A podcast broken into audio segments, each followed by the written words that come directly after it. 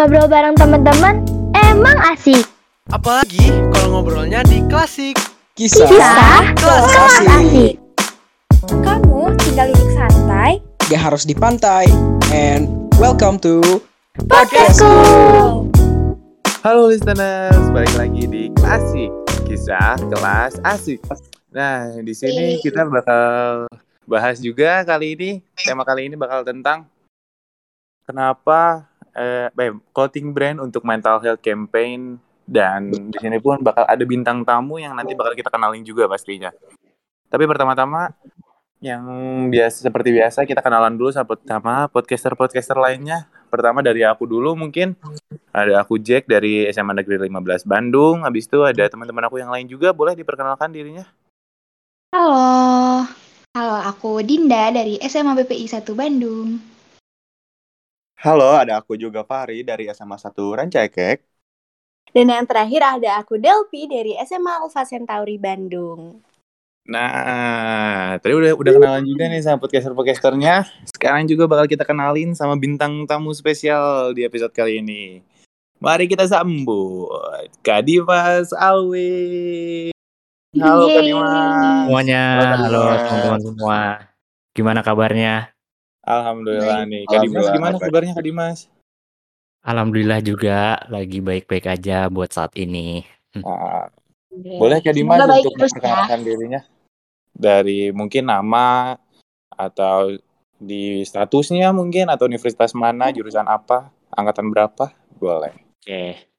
Em, perkenalkan namaku, nama lengkapku Dimas Alwin Haryono, biasa dipanggil Dimas atau dipanggil Alwin juga boleh. Aku sekarang ini em, kebetulan baru lulus, bukan kebetulan sih, alhamdulillah baru lulus dari kuliah S1 Psikologi di eh, Universitas Gunadarma Depok. Jadi aku Oh. kuliah itu angkatan 2017 dan lulus alhamdulillah tepat waktu di 2021. Alhamdulillah. Alhamdulillah. Berarti Kak Dimas lahiran tahun 99 ya? Betul, 99. Oh, Kalau kalian di- kalau kalian di sini eh, kelahiran berapa? Kita ada yang mungkin 2003, 2004. 2020. 2005. Jauh juga. Berarti di sini aku paling tua nih ya. Ya kebetulan kayak gitu kayaknya kayak. Kebetulan ya. Gak apa-apa tua, yang penting jiwanya muda kan ya. Oh iya. Nah, betul, betul. by the way nih Kak, Kakak kan kuliah di Psikologi Gunadarma. Pengen tahu dulu dong Kak, alasan Kakak kenapa sih ngambil eh, jurusan psikologi? Jurusan psikologi. Kenapa ngambil jurusan psikologi? Em, kebetulan, nggak kebetulan lagi, sorry. Jadi eh, sedikit cerita, aku memang dari SMA itu eh, punya cita-cita pengen jadi psikolog klinis dewasa. Dari kelas 11 lah memantapkan diri pengen jadi psikolog. Jadi em, ngambil psikologi dan kenapa pengen jadi em, psikolog? Kenapa pengen masuk psikologi? Karena Singkat cerita dulu aku punya temen di SMA dan em, dia bisa dibilang punya masalah sama eh, mentalnya sama psikologisnya yang bikin em, ada kasus dulu jadi dia mengakhiri hidupnya sendiri gitu. Oh. Jadi eh, dari situ aku jadi kayak apa namanya kayak tersentuh lah pengen kayak eh, pengen ngebantu orang lain khususnya di bidang psikologi khususnya di bidang eh, kesehatan mental gitu. Aku pengen aku nggak pengen temanku atau orang terdekat keluargaku ngalamin hal yang sama kayak temanku di SMA ini gitu. Ya. Hmm. Aduh, tapi dengan niat yang mulia ya, Kak Dimas ngambil jurusan psikologi. Kalau eh, jadi tempat curhat cewek jadi badut itu bisa jadi psikolog gak Kak?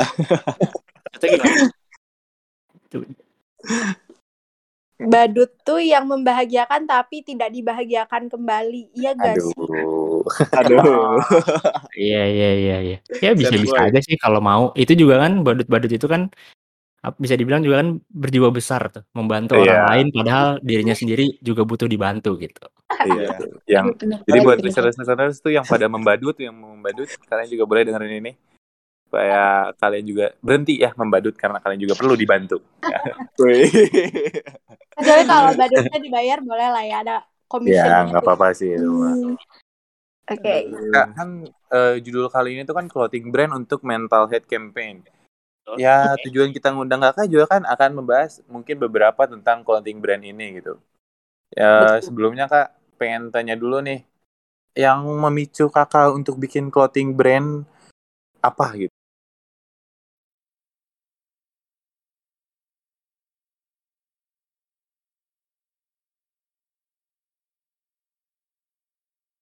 Gitu kan kakak awalnya kan awalnya psikologi nih, tapi kenapa bisa kepikiran sampai untuk bikin sebuah clothing brand? Oke, em, jadi sebetulnya itu kalau untuk clothing brand, pengen bikin clothing brand itu emang udah dari kapan ya dari dulu banget gitu. Emang pengen punya aja gitu bisnis baju atas nama sendiri gitu. Nah, eh, kebetulan karena saat ini kan eh, aku kan mulainya awalnya itu dari konten kreator kan, bikin eh, personal branding sebagai seorang yang bikin konten di sosial media itu eh, bawain konten tentang psikologi dan kesehatan mental.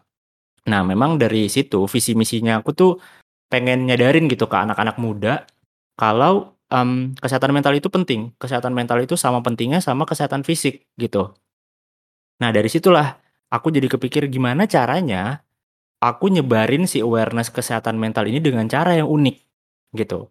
Dan akhirnya nemu waktu itu ide, oh iya kan dari dulu gue pengen em, punya clothing brand sendiri. Kenapa nggak gue jadiin eh, visi misi gue ini nyebarin awareness kesehatan mental ini lewat clothing brand gue aja ya gitu.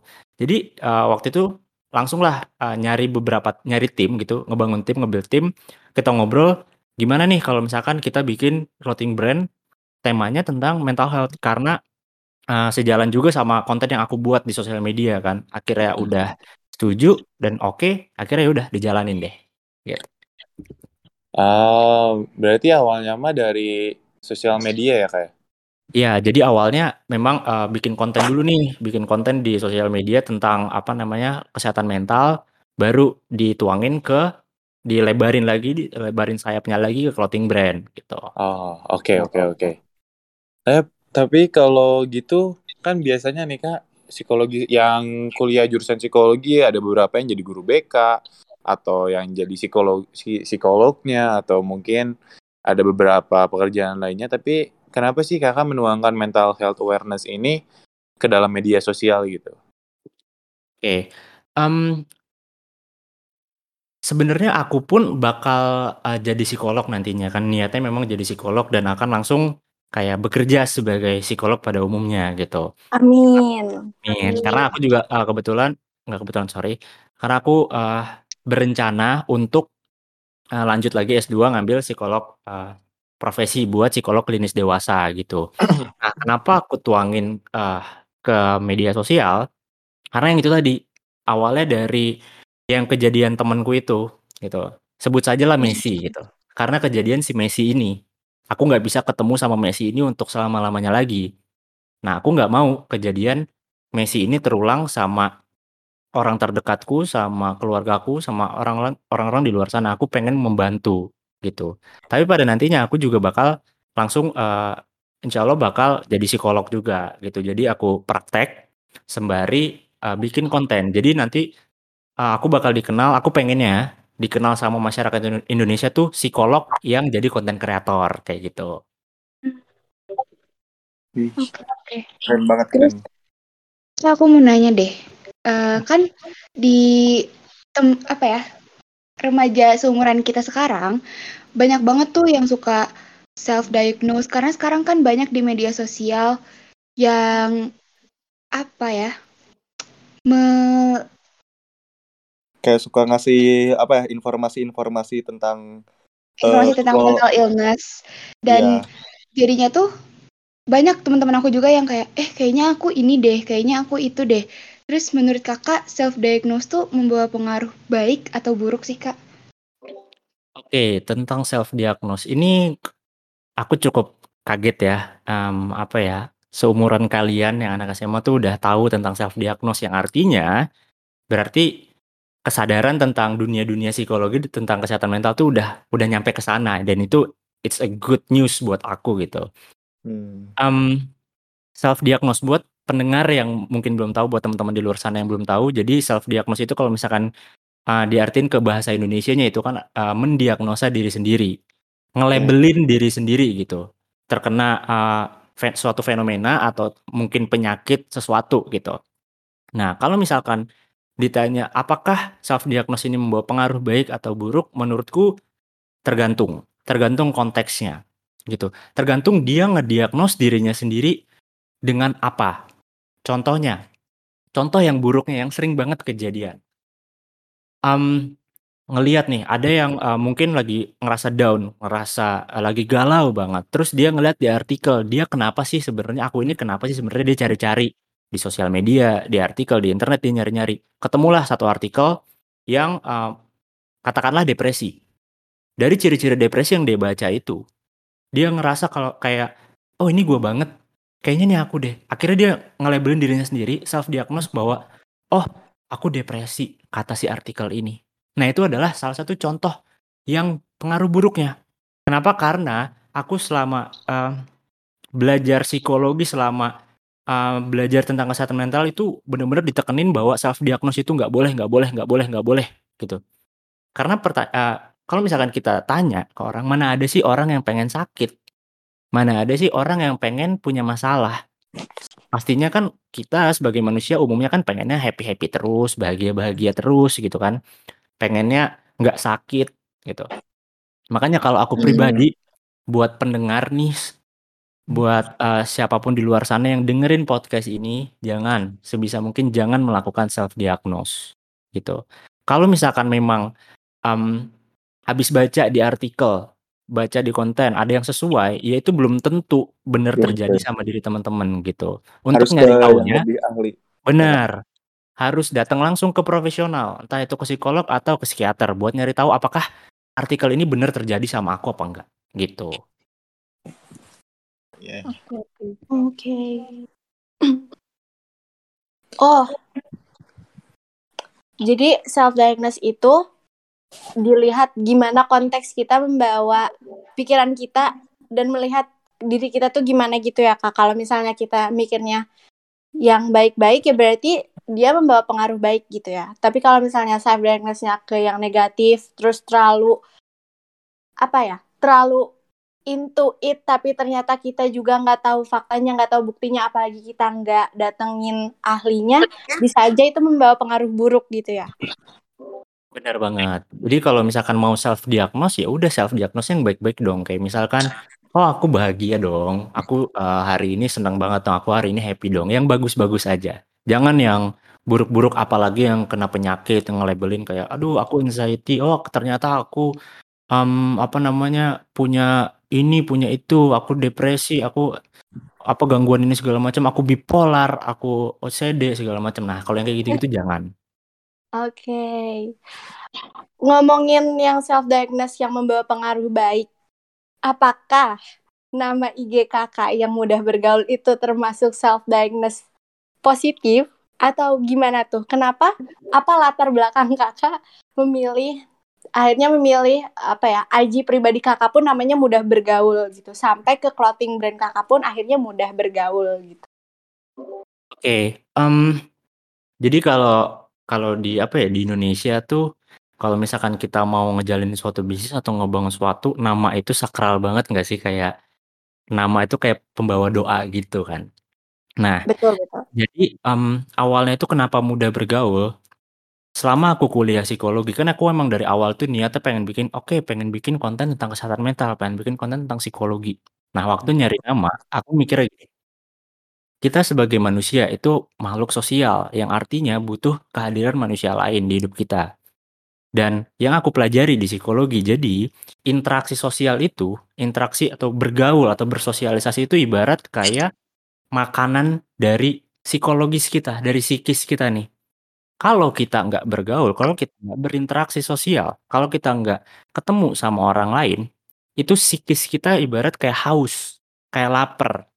Nah kalau misalkan lagi laper akan interaksi sosial, bisa ujungnya kena, eee, kesepian, entar muncul lagi mungkin depresi, muncul lagi gangguan-gangguan lain. Kan, mmm, apa namanya, nggak pengen kita terjadi sampai sana. Makanya aku, mmm, ngambil nama mudah bergaul, biar temen-temen nih aku, eee, biar temen-temen yang follow aku, yang ngikutin konten aku, mereka bisa bersosialisasi dengan orang lain dengan gampang, mereka bisa berbaur dengan orang lain, juga bisa menjaga kesehatan mentalnya, kayak gitu. Keren banget jadi namanya tuh ada filosofinya juga, ada artiannya sendiri juga gitu ya. Kayak namain anak ya Kak Dimas. Betul. Jadi nanti kalau punya anak gitu kan teman-teman kasih namanya yang filosofinya tuh yang bagus gitu. Yang Oh artinya tuh iya betul. Karena nanti jadi doa juga kan. Ini keren banget sih. Oh iya kak, aku kan waktu itu pernah sempat viral juga di Twitter ada kayak eh, t-shirt yang tulisannya itu kayak mental illness gitu, kayak membanggakan penyakit orang gitu. Terus banyak yang beli, terus banyak yang pesan juga. Terus pa- pandangan kakak terhadap eh, brand tersebut eh, gimana itu kayak menjual penyakit gitu istilahnya. Oke. Em, memang itu apa ya? Aku cukup em, sedih sih atau cukup kayak why gitu, kayak mempertanyakan kenapa gitu. Kenapa em, mental-mental illness ini harus dibanggakan gitu. Padahal ini adalah hal yang sebenarnya nggak boleh dibanggakan, nggak boleh kita eh, kita punya misalkan ada orang yang terdiagnosa anxiety disorder, terus dia bangga punya anxiety disorder itu enggak kayak gitu.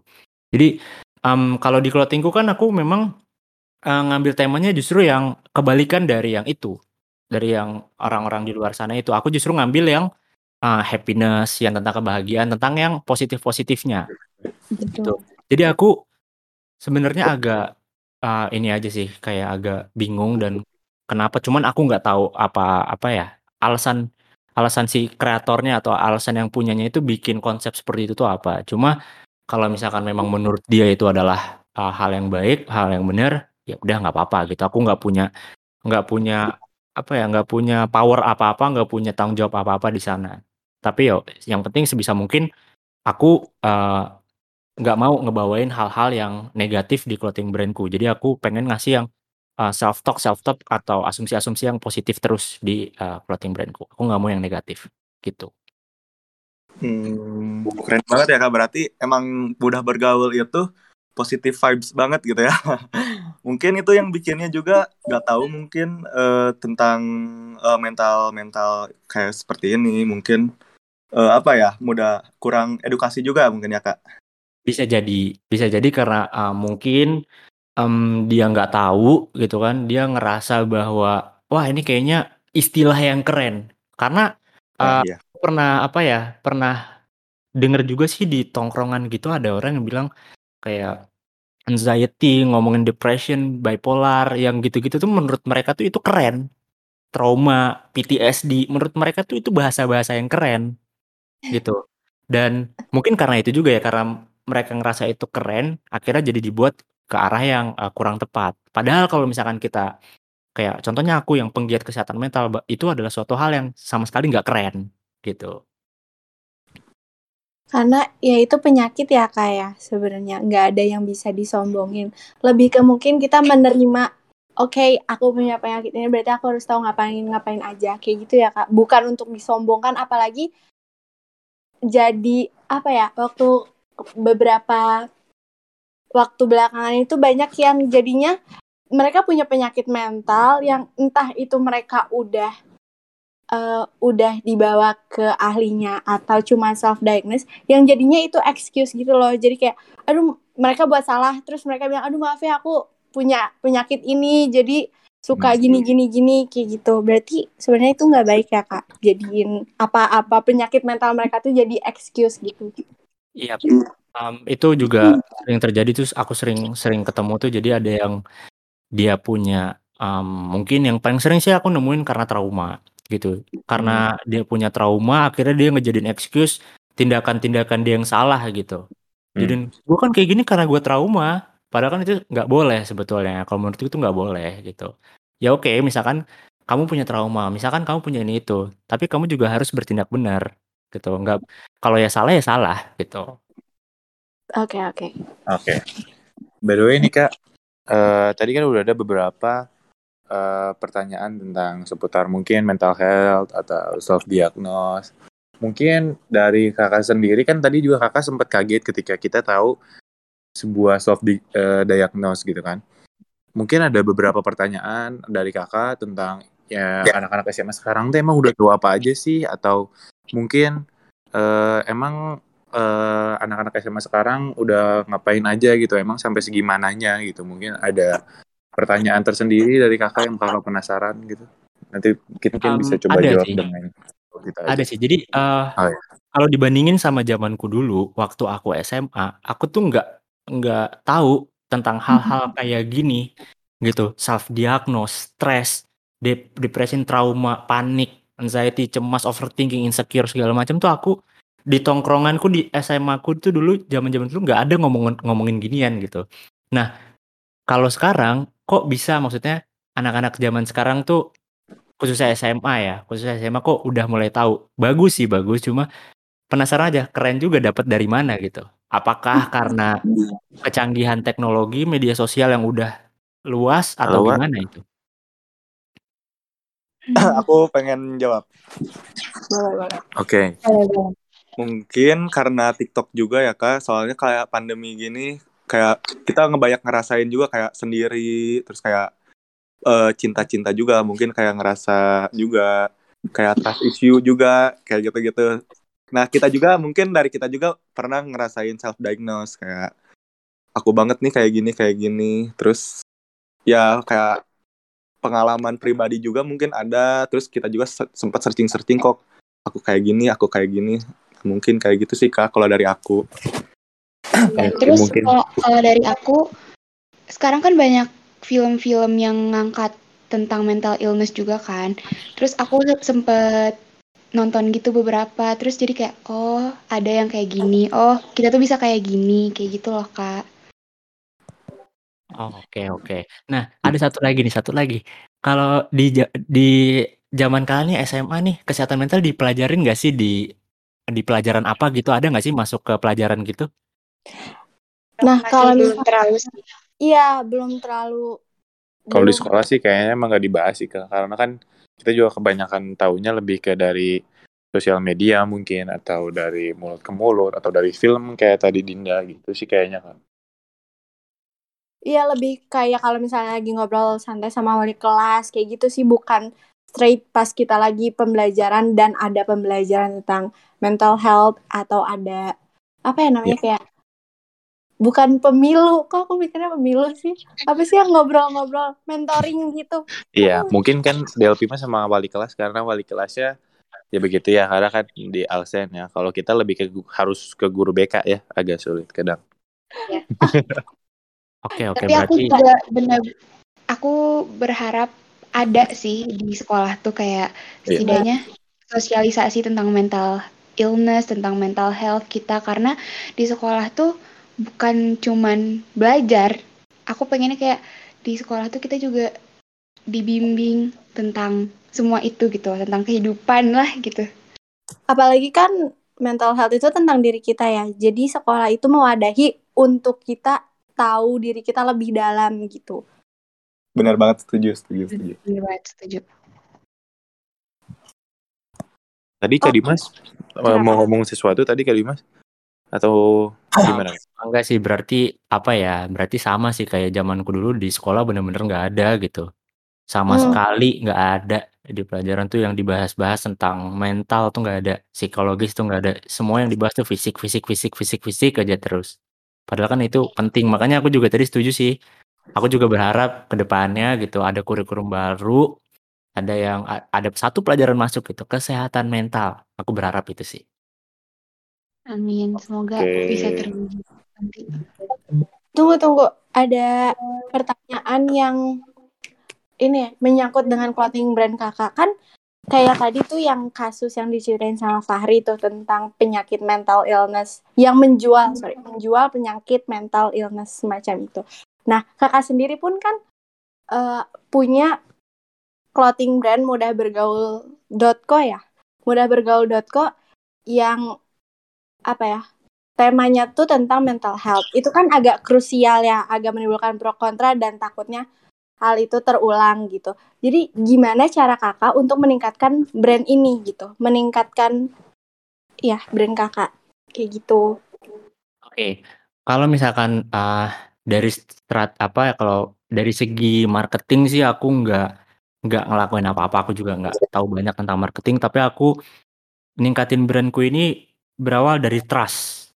Maksudnya gimana, karena aku kan content creator ya ya bisa dibilang udah cukup lama ya, eee, total-total kalau dikumpulin bisa mungkin udah 200.000 followers gitu yang ngelihat konten-kontenku.